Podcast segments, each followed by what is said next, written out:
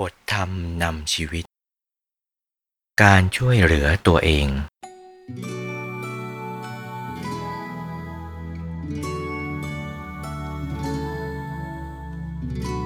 การช่วยเหลือตัวเองได้เป็นการแสดงถึงความสามารถขั้นพื้นฐานของเรา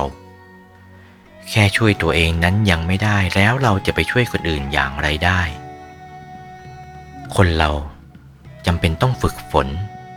ทำอะไรด้วยตัวเองไว้ก่อนในทุกเรื่อง โดยเฉพาะเรื่องกิจวัตรส่วนตัว หาไม่แล้วจะต้องยืมจมูกคนอื่นมาหายใจอยู่เรื่อย การยืมจมูกคนอื่นมาหายใจนั้นย่อมสะดวกเป็นบางครั้งบางคราวเท่านั้น หากไม่มีจมูกคนอื่นมาหายใจ และจมูกตัวเองก็หายใจไม่สะดวก ผลที่ตามมาก็คือ